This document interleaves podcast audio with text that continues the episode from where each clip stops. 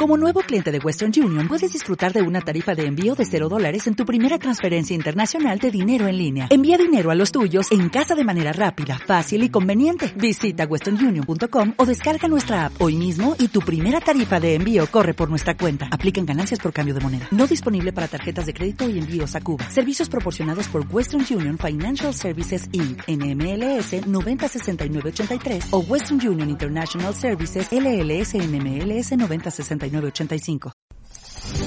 Radio Claret América presenta Sediento de ti, la palabra, fuente de vida, con el sacerdote misionero claretiano Tony Díaz. Reflexiones diarias del Evangelio. Aquí iniciamos. Bienvenidos hermanos a nuestras reflexiones bíblicas, a las lecturas del día. Hoy es viernes de la décima novena semana de tiempo ordinario, viernes de la décima novena de tiempo ordinario. Hoy celebramos la memoria de San Maximiliano María Colbe, presbítero y mártir. Es uno de los mártires uh, digamos, contemporáneos que tenemos de la Segunda Guerra Mundial. Ya diremos un poco más cuando lleguemos al tiempo de la reflexión. La primera lectura de hoy viene del profeta Ezequiel, capítulo 16, versículos 1 al 15, 60 y 63. El Señor me habló y me dijo, Hijo de hombre, dale a conocer a Jerusalén sus pecados. Dile de mi parte, la patria en que naciste es el país de Canaán. Tu padre era un amorreo y tu madre una hitita. El día en que naciste no te cortaron el ombligo, ni te bañaron, ni te frotaron con sal, ni te envolvieron en pañales. Nadie tuvo compasión de ti para brindarte alguno de estos servicios y quedaste tirada en pleno campo porque causabas repugnancia el día en que naciste. Yo pasé a tu lado, te vi revolcándote en tu sangre y te dije, cuando estabas toda ensangrentada, vive y crece como la hierba del campo.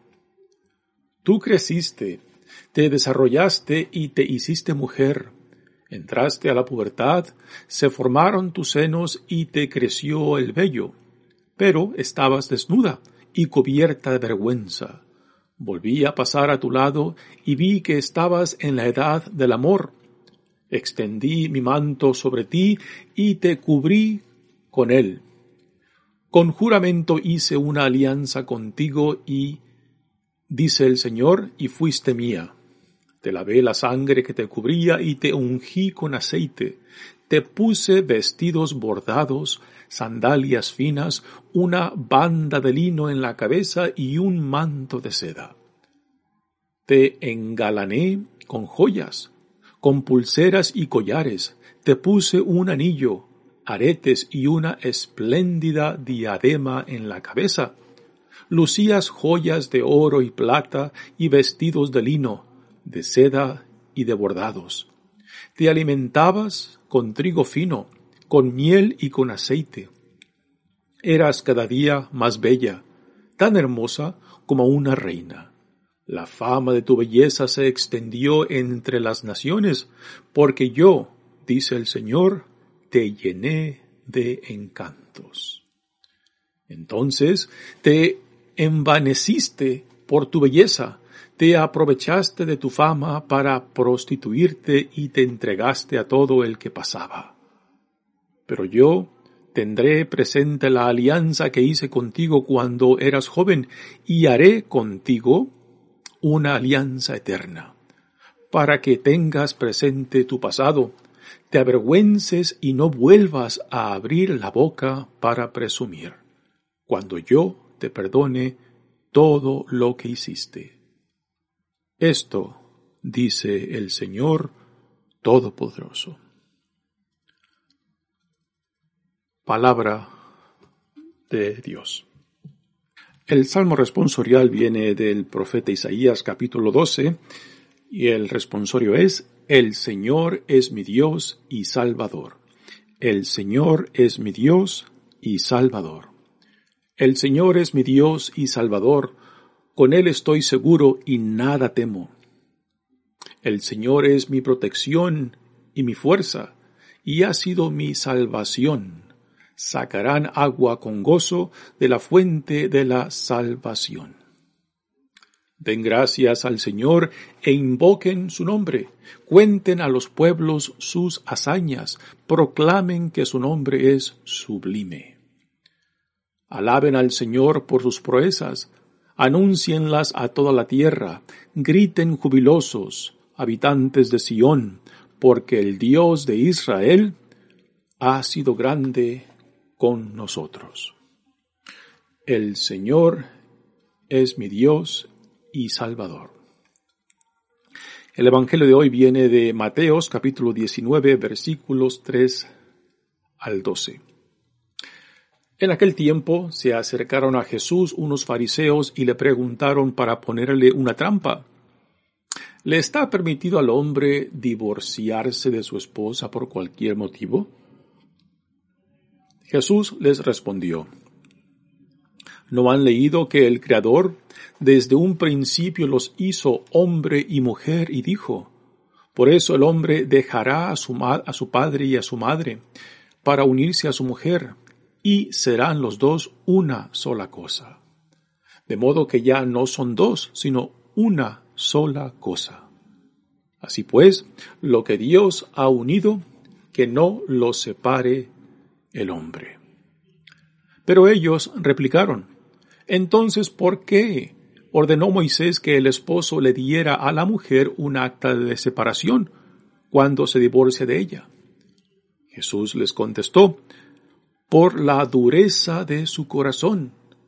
Moisés les permitió divorciarse de sus esposas, de sus esposas, pero al principio no fue así.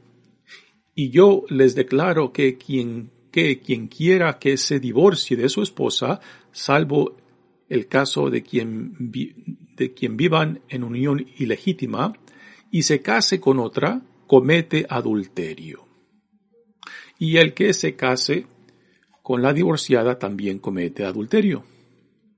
Entonces le dijeron sus discípulos, si esa es la situación del hombre con respecto a su mujer, no conviene casarse. Pero Jesús les dijo, no todos comprenden esta enseñanza, sino sólo aquellos a quienes se les ha concedido, pues hay hombres que desde su nacimiento son incapaces para el matrimonio, otros han sido mutilados por los hombres, y hay otros que han renunciado al matrimonio por el reino de los cielos. Que lo comprenda aquel que pueda comprenderlo. Palabra del Señor. Muy bien, damos comienzo a nuestra reflexión de las lecturas del día, pero antes de entrar a las lecturas, digamos un poco acerca de Maximiliano María Colbe, a quien ah, recordamos este día. Maximiliano nació en 1894 en lo que hoy en día es Polonia. Su nombre ah, de, de bautizo es Reichmund Kolbe y no fue después que entró con los franciscanos al hacer sus, votos perpetuos, eh, cuando tomó el nombre de Maximiliano María en honor a la Virgen Inmaculada. Después de, ah, de ser ordenado, a Maximiliano eh, se dedicó a promover la evangelización de aquellos que atacaban a la iglesia en aquellos tiempos y en, esos tiempos del primer principio del siglo XIX ah, pues había uh, mucho, muchos ataques ah, en contra de la iglesia y fundó eh, la organización de la milicia de la Inmaculada en honor a la Virgen eh, para promover la conversión de aquellos que atacaban a la iglesia. En los años, principios de los años 30, de 1930 al 36, Maximiliano eh, se fue como misionero a Japón y también ahí trabajó duramente eh, para promover la fe católica. No fue hasta que Alemania invadió Polonia eh, durante la Segunda Guerra Mundial que después Maximiliano Kolbe regresa a Polonia y se dedica a proteger y a dar asilo a, refugiados de, de, la guerra y a los perseguidos por la militar alemana. En 1941, Maximiliano es arrestado y es puesto en un campo de, de concentración y finalmente termina en el famoso famoso y terrible campo de concentración de Auschwitz, donde mueren miles y miles de personas. Y fue en julio uh, de 1941 uh, cuando un hombre, un hombre uh, fue condenado a muerte y Maximiliano Kolbe um, pide tomar el lugar de ese hombre diciendo de que él ya está anciano y que este otro hombre condenado a muerte pues es, este, es padre de familia y tiene su esposa e hijos. Sí que Colbe, Colbe este, toma el lugar y muere, muere este, tomando el lugar de ese, de ese otro hombre que había sido condenado a muerte y fue en agosto de 1941 eh, que él muere el día 14, 14 de agosto. El hombre por quien Maximiliano Kolbe da su vida a un tal Francisco después, él se salvó, se salvó del campo de concentración de Auschwitz y dedicó los, los siguientes 53 años para compartir y hablar acerca, acerca del amor radical de este tremendo hombre, este bello hombre Maximiliano María Kolbe. Eh, este hombre por quien Colbe dio su vida, eh, pues vivió hasta los 95 años y por 53 años pues él estuvo hablando, era invitado a diferentes partes del mundo para hablar acerca de su experiencia y de, de la, del sacrificio que Colbe hizo por su propia vida. Pues bien, tenemos este bello testimonio de Maximiliano Kolbe, un hombre incansable en su entrega a Dios y, trabajó incansablemente para la conversión de muchos. Y esta obra, pues esta entrega de sí mismo, siguiendo el ejemplo de Jesucristo mismo, entregar su vida por otros, pues ha causado pues muchos, muchas conversiones, ha, sembrado también semillas de fe en mucha gente ah, por su amor radical y particularmente por la entrega de su propia vida por otro hombre. Y ese hombre pues realmente supo apreciar esa bella ofrenda de Maximiliano Kolbe y dedicó el resto de su vida para promover no solamente su causa, sino también para compartir el bello testimonio de este hombre, Maximiliano María Colbe. Muy bien, pasemos ahora a la primera lectura de hoy que viene del profeta Ezequiel y es una alegoría. ¿Qué es una alegoría?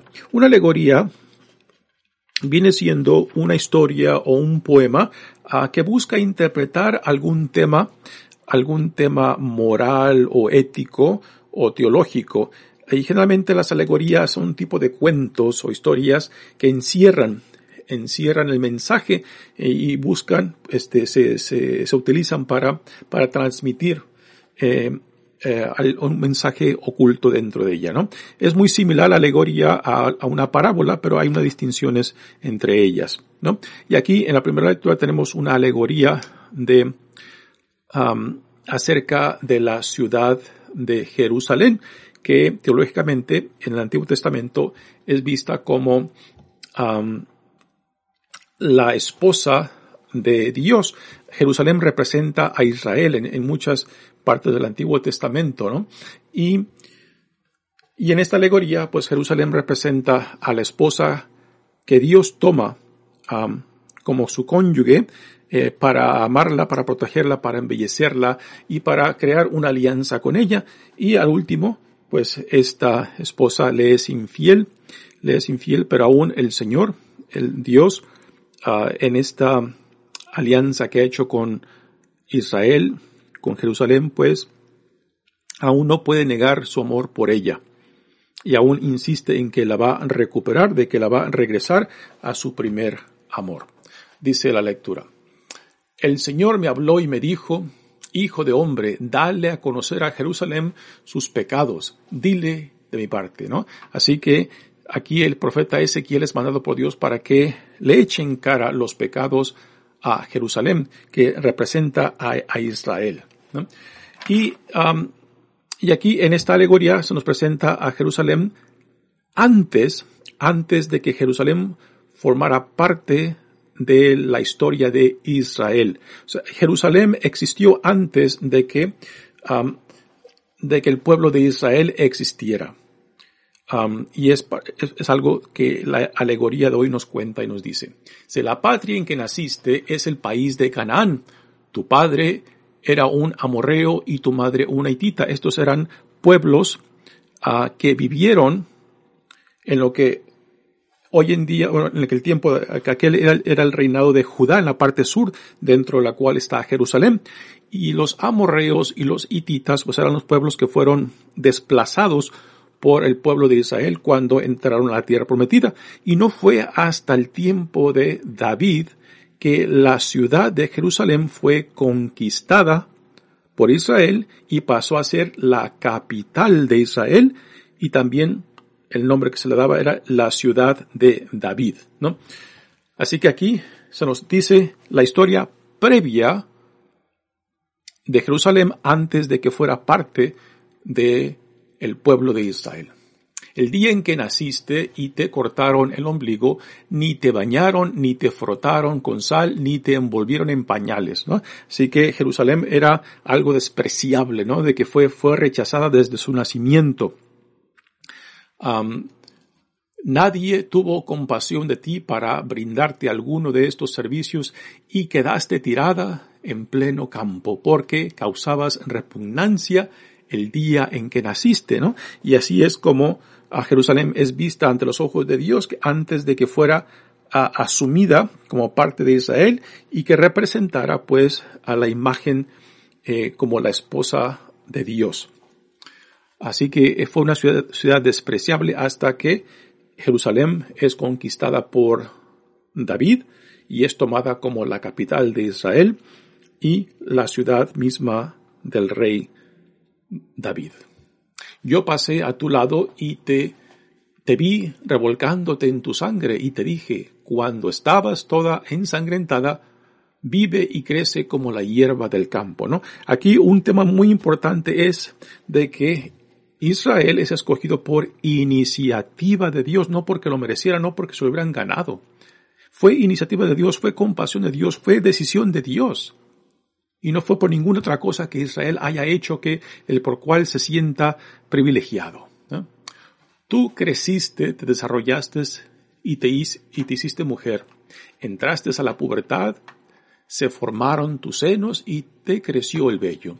Pero estabas desnuda y cubierta de vergüenza. Volví a pasar a tu lado y vi que estabas en la edad del amor.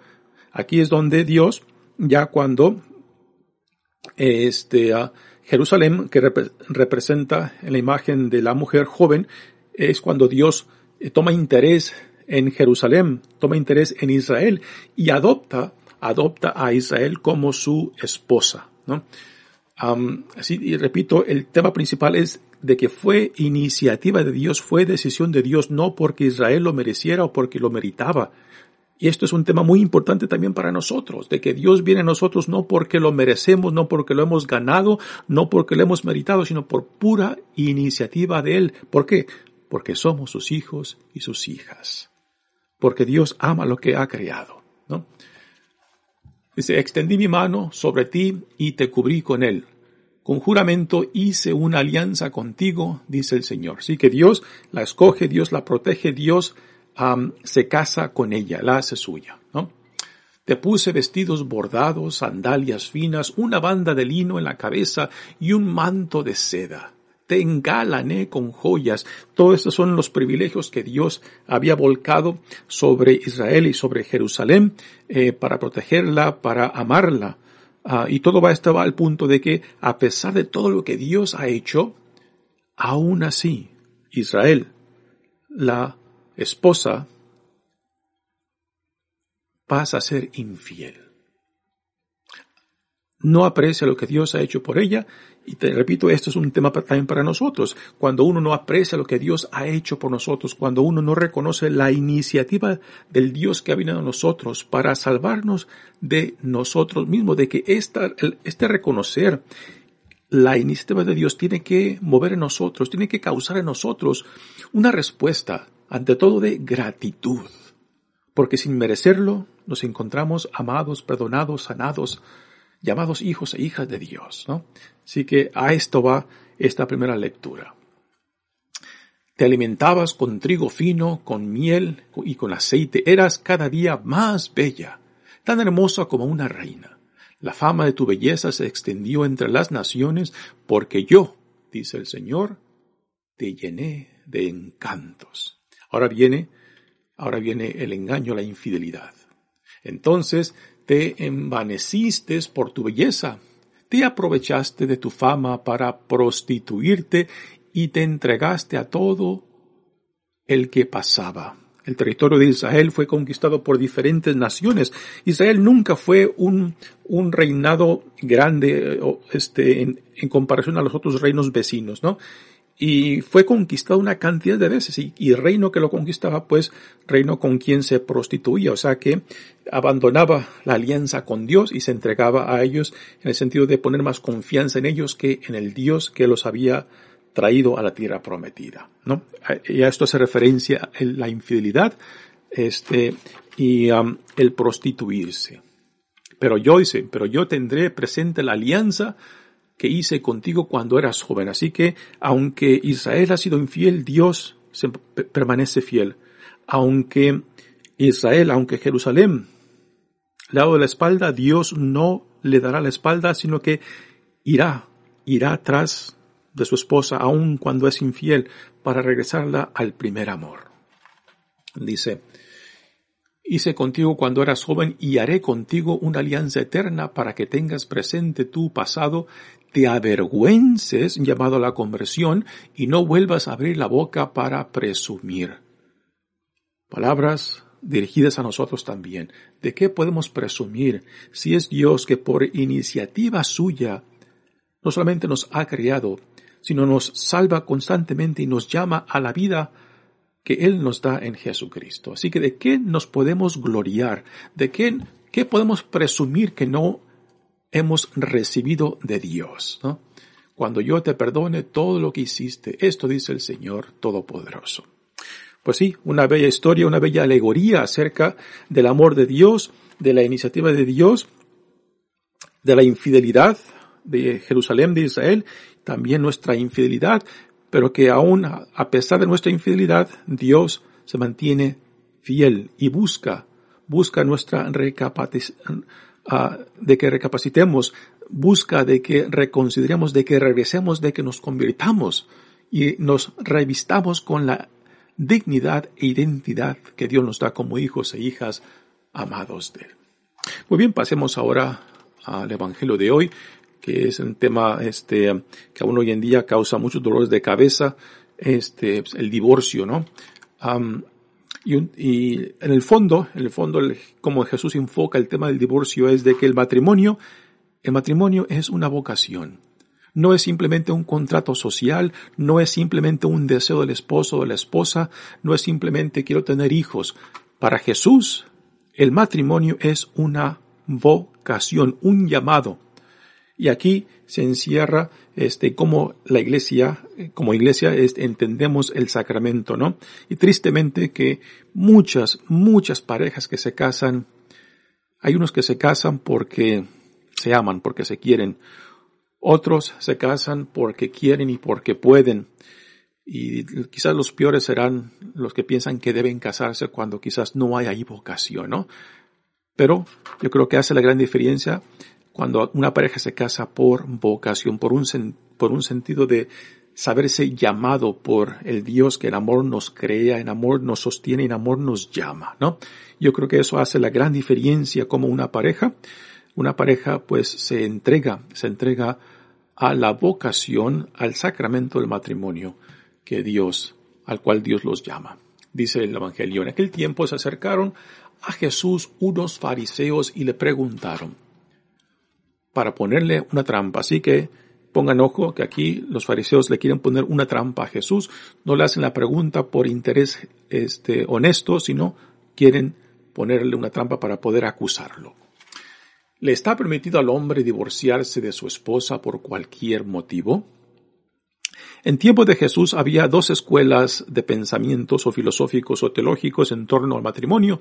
Una era, una escuela era de Shammai, que defendía de que el, divorcio era solamente aceptado en caso de infidelidad.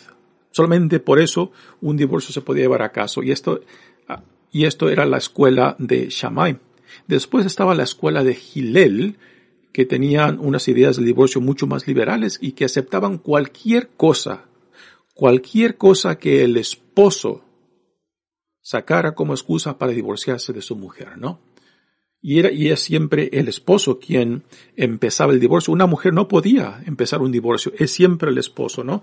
Y esto ocurre, ocurre este, aún hoy en día en todas las sociedades patriarcales, este, en este, en el cual eh, es, es es al hombre a quien se le da la importancia y prioridad y no a la mujer. Y, aquí la cultura este, judía pues eh, era, era patriarcal, que era el hombre quien podía empezar el proceso del matrimonio y no la mujer, ¿no? Y Jesús les contesta. Jesús les respondió, ¿no han leído en el, que el Creador desde un principio los hizo hombre y mujer? Y dijo, por eso el hombre dejará a su padre y a su madre para unirse a su mujer y serán los dos una sola cosa. De modo que ya no son dos, sino una sola cosa. Así pues, lo que Dios ha unido, que no lo separe el hombre, ¿no? Así que para Jesús aquí el matrimonio es entendido como un llamado, como una vocación a esta forma de vida y no simplemente un deseo humano, y no simplemente un contrato social. y esto es lo que hace la diferencia, ¿no? Eh, yo creo que es muy triste cuando parejas vienen a, nosotros y a la iglesia para pedir el sacramento del matrimonio, cuando no hay, cuando no, han hecho un discernimiento, un discernimiento si es que Dios los llama por este camino. A veces simplemente lo reducen a que porque nos queremos y nos amamos. Eso nunca lo dudamos de que se quieran y se aman, pero la pregunta fundamental es, por encima del amor que se profesan, ¿están convencidos? ¿Han discernido que Dios es por aquí por donde los llama para que entren a esta forma de vida con este hombre y con esta mujer? ¿no? Y tristemente, yo creo que muchas parejas entran al matrimonio sin haber discernido esto y simplemente lo hacen porque se quieren y se aman, pero yo creo que no es suficiente, porque aún tenemos, tenemos las cifras de que casi el 50% terminan separados y divorciados, ¿no? Entonces la pregunta que por lo menos para mí me sale, ¿no? Bueno, si se querían y se amaban cuando se casaron, ¿que no basta el amor entonces? Pues según las estadísticas de divorcios y separaciones parece que no. Entonces, ¿qué es lo que falta? Por lo menos desde el punto de vista de la iglesia, lo que falta es el discernimiento si es que fue Dios quien los llamó por este caminar. Y si es que la pareja discernieron seriamente que era por aquí por donde Dios los llamaba al matrimonio y que si era con este hombre, con esta mujer. Si no, ¿para qué se casan? ¿Para qué se meten? Y lo más triste es de que después le hacen la vida de cuadritos a los hijos que nacen a esos matrimonios y los que últiman terminan sufriendo terriblemente las malas decisiones de, los, de la pareja, pues son los, los hijos, las hijas que inocentemente son traídos al mundo y pagan las consecuencias de estas malas decisiones de las parejas. ¿no? Después Jesús dice, pero ellos le replicaron, entonces, ¿por qué ordenó Moisés que el esposo le diera a la mujer un acta de separación cuando se divorcia de ella? Y Jesús le contesta, por la dureza de corazón Moisés les permitió divorciarse de su esposa, pero al principio no fue así. Y yo les declaro que quien quiera que se divorcie de su esposa, salvo el caso de que vivían en unión ilegítima y se case con otra, comete adulterio. Y que se, y que se case, y el que se case con la divorciada también comete adulterio, ¿no? Así que, aquí es Mateo el único que pone esta excepción. otras traducciones dicen en caso de infidelidad, ¿no? Ah, el Evangelio de Marcos no pone esta excepción. Ah, y esto, pues, eh, esta excepción que Mateo ha incluido aquí, pues, este, ha causado es, ah, ha sido un tema de mucha discusión en la iglesia de a, qué hace referencia esta excepción, ¿no? ¿Qué es lo que significa? Porque en el lenguaje griego, pues, la palabra que utiliza por, este, infidelidad tiene muchos significados y no es una palabra muy exacta, ¿no? Así que esto ha dado, ha dado tema para muchas discusiones en torno acerca de cuáles excepciones son aceptables, ¿no? Así que Jesús está claro, ¿no? De que el matrimonio es una vocación, ¿no? Y que cuando se entra al matrimonio sin, sin haber discernido esta vocación, pues ahí, ahí empieza el fin de muchos matrimonios que no están bien fundados. Y después, después cuando no hay una buena fundación, pues no hay una buena entrega, no, hay, no hay una entrega eh, completa y entera, tanto del hombre y de la mujer, ¿no? A entregarse, a, a jugárselas eh, en lo que sea necesario eh, para salvar esa unión, porque si Dios los ha unidos, pues no tiene que haber nada ni nadie que los que se meta entre ellos, ni los hijos mismos. Eh, una excusa que muchos matrimonios utilizan que están juntos solo, solamente por los hijos, ¿no?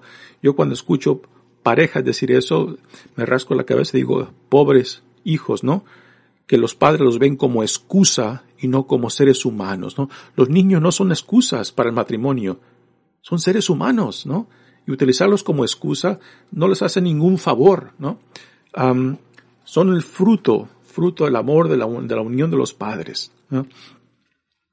Pues bien, hermanos, eh, con esto no, no intento dar eh, respuestas claves a, a lo que es el matrimonio, a lo que es el, lo que es el divorcio, pero definitivamente este evangelio de Mateo nos da mucho de qué pensar, mucho de qué meditar, ¿no?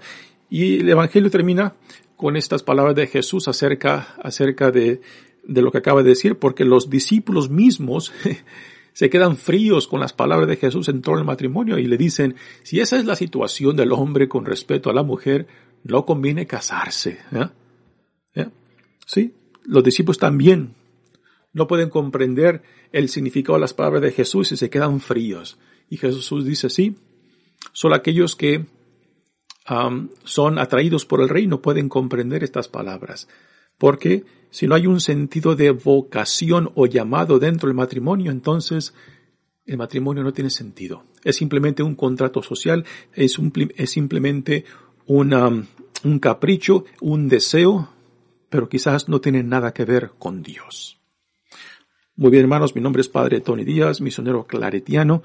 Pues este evangelio yo creo que para muchas personas, particularmente los que se están casados o los que piensan casarse, pues tiene que dejar mucho de qué pensar este y meditar acerca de este llamado que Dios les hace.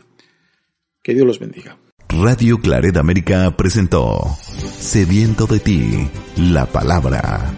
Fuente de vida. Sus comentarios son importantes. Contáctenos en radioclaredamerica.gmail.com